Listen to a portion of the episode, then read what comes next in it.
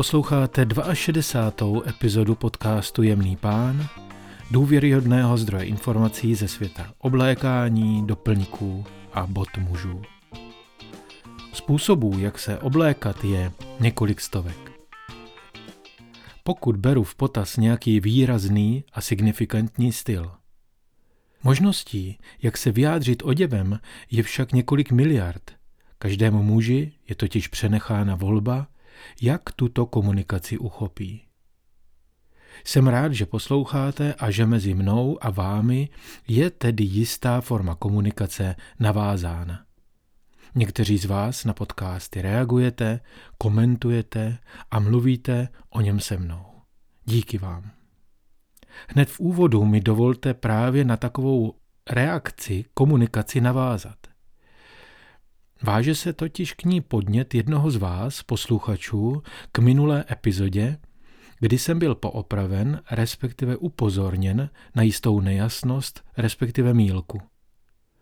V epizodě 61. v části o botách výrobce John Lop jsem se nezmínil, že tato britská značka vyrábí své konfekční boty ve Francii, ve výrobním závodu vlastněném firmou Hermes. Omlouvám se tedy za nepřesnost a děkuji Lukášovi za postřeh a pozornost a taky za ochotu napsat. Moc děkuji. Jak je vám jistě známo, oblékání není zdaleka jen o tom, co na sebe. To je zjednodušení, kterého vy nejste hodni. Pokud byste dostávali informace jen o tom, co máte nebo nemáte nosit a chyběly by vám podněty k přemýšlení, snáze byste se mohli stát oběti stylu někoho jiného. Je spousta firem, krejčovství a výrobců, kteří vám jsou schopni říct, co máte nosit, aniž by zaznělo proč a jak nad oděvem máte přemýšlet. Kam tím tentokrát mířím? S pánským oděvem je spojená spousta souvislostí, směrů a historických událostí. K mužskému oblečení se vážou životopisy různých mužů, reálných i fiktivních. Tentokrát se s vámi chci zamyslet nad dandyismem, fenoménem v oblékání a s tím souvisejícím životním stylem. Kdo je to dandy? Vnímáme toto označení jako pozitivní, čestné nebo výsměšné až handlivé? Je bytí dendym současné nebo je odsouzeno k vepsání do knih pamětí? Kteří muži to byli a jsou? A jak takový dendy vlastně vypadal a vypadá, pokud existuje? Pokusme se v této části nalézt alespoň na minimum těchto otázek pár odpovědí. Velký Oxford English Dictionary uvádí, že dandy, slovo nejasného původu, se objevilo v Londýně kolem roku 1815. Tehdy se těm dobře oblečeným, doslova krásným a naparujícím se mužům vysmívali jako dandies. O žádný čestný titul tedy nešlo. Spíše naopak. Slovo dandy, jenom pro upřesnění psáno z A uprostřed, je dnes používáno relativně zřídka. Dandies nebo dandyové, chcete-li českou verzi, jsou dnes nazýváni nejčastěji muži, o kterých se říká, že obzvlášť dbají na svůj vzhled. Znamená to, že takoví muži, a tradičně jsou to vždy muži, jsou tedy prominentní sebepropagátoři? Nebo že se pišní tím, že jsou nadprůměrně módní? V tomto i předešlém označení nemohou nalézt jednoznačnost vyjádření. Mísí se v něm stopa přitažlivosti, lehkého údivu na jedné straně, ale i jistého opovržení na straně druhé. Ostatně, jak zní slovo dendy vám? Napadne vás póza, nadsázka nebo dokonce neserióznost? Nebo je dandy stělesněním muže, který se dokáže povznést nad úšklepky ostatních a se svým životem, oblékáním a chováním si hraje jako s notami mezi linkami?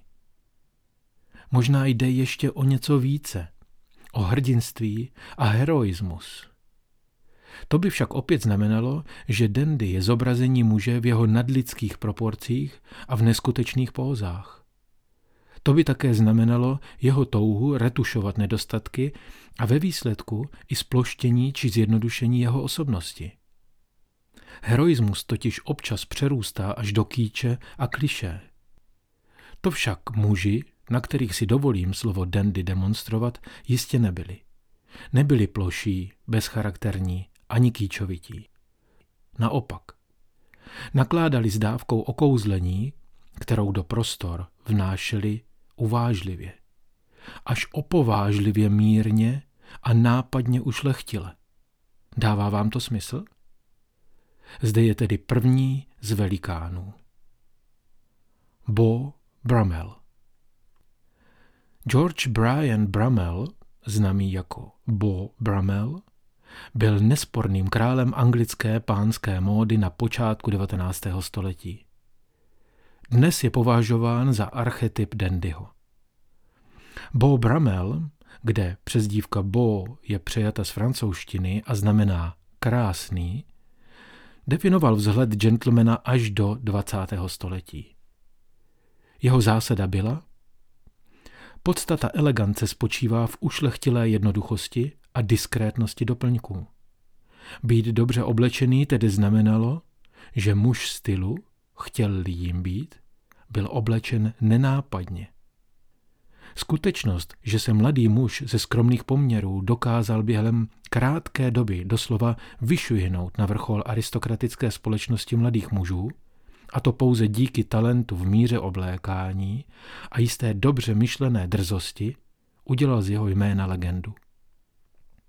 Konec konců neměl žádné jmění, nebyl úspěšný diplomat, ani generál, ani velký umělec, ani učenec.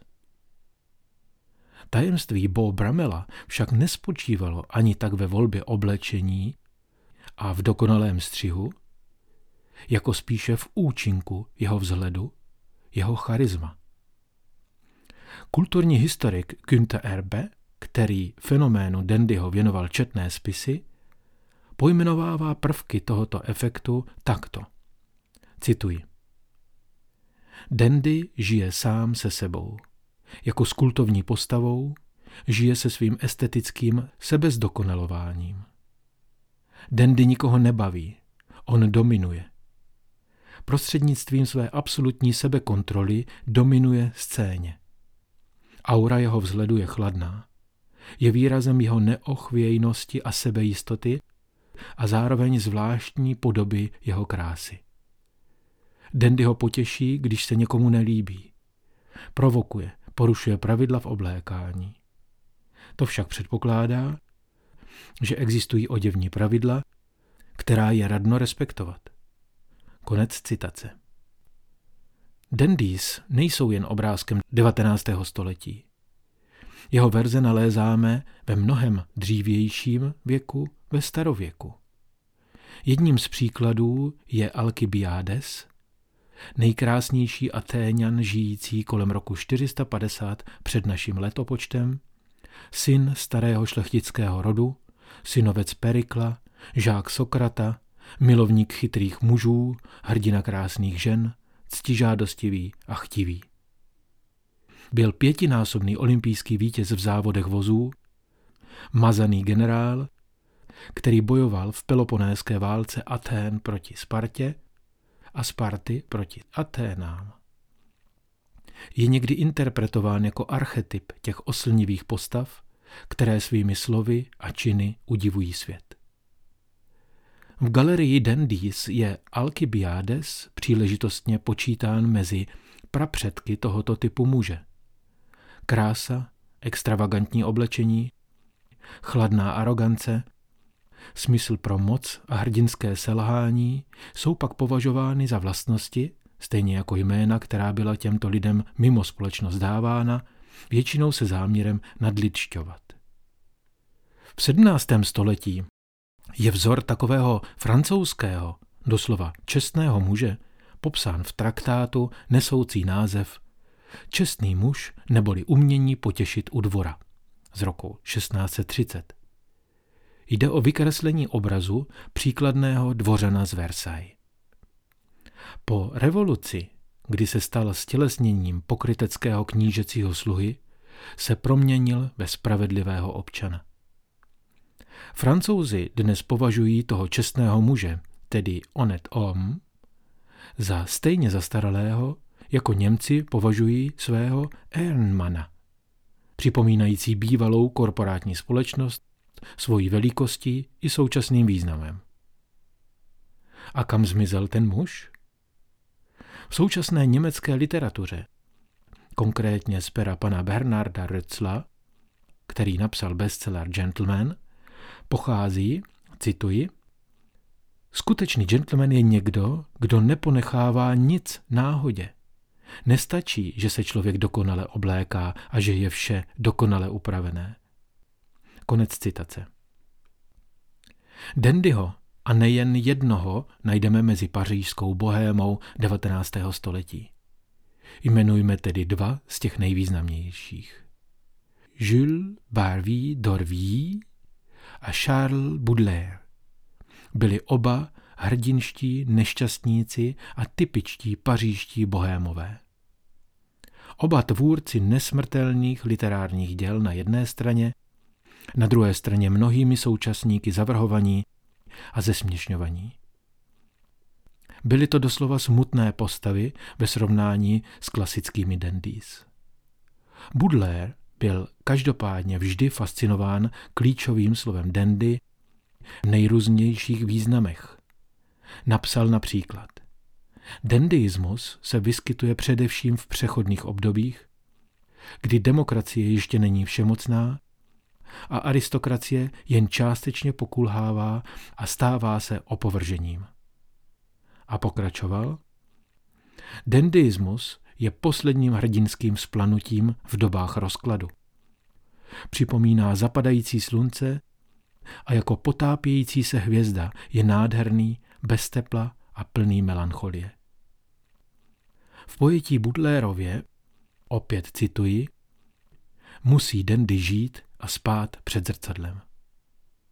Jen na vysvětlenou dodávám, že nejde o to, aby se člověk, tedy Dandy, natřásal před zrcadlem, jak vypadá, ale aby mu permanentní nastavení zrcadla umožnilo sebekontrolu v chování, jednání i v oblečení.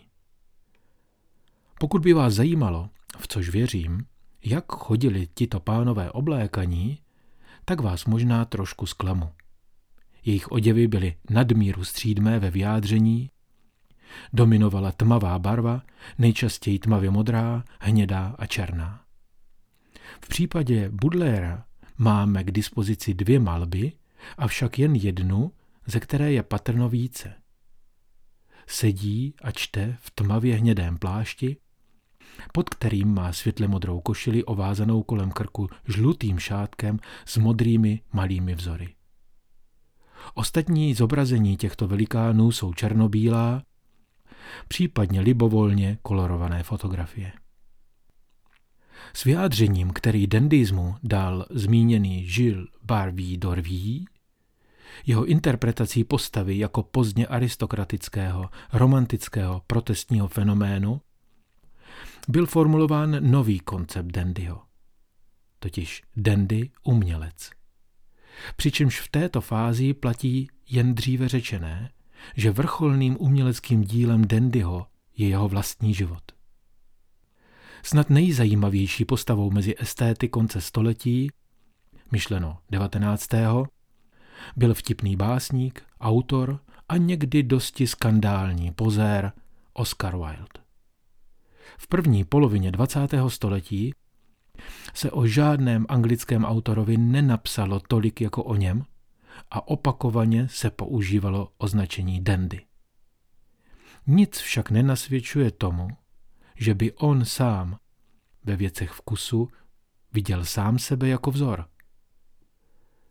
Maska Dandyho, kterou mu ostatní nasadili, byla pro něj jen jednou z několika masek, které si na vrcholu svého úspěchu s virtuozitou osvojil.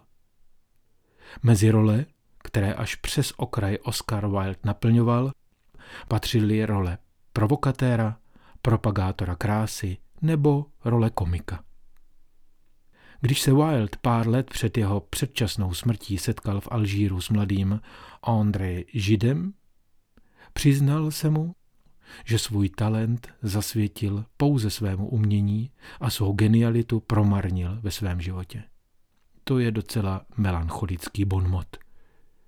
Navržení vlastního života jako uměleckého díla, tedy směs umění a života, která opakovaně přitahovala umělce nejen moderní doby, měla být Oscaru Wildovi zkázou. Zničila mu život. Budu zde nefér vůči všem ostatním dendium. Vůči těm, které nebudu jmenovat.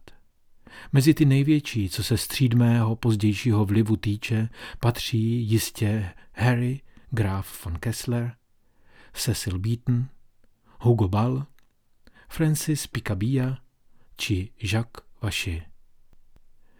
Nemohu opomenout mistra dokonalé stylizace Andyho Warhola, velikána a autora nezaměnitelných skladeb a písní Davida Bowieho, nebo i oděvního návrháře Karla Lagerfelda. Je někdo z žijících mužů podle vašeho názoru hoden ne vždy lichotivého titulu dandy? Vnímáte kolem sebe někoho tak významně jiného ve svém projevu činem, slovem i oděvem? Budu rád za vaše názory.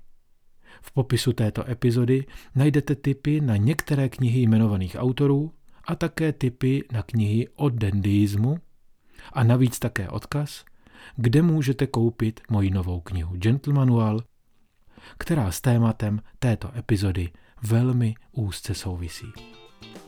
Přeji vám hezké dny a buďte elegantní.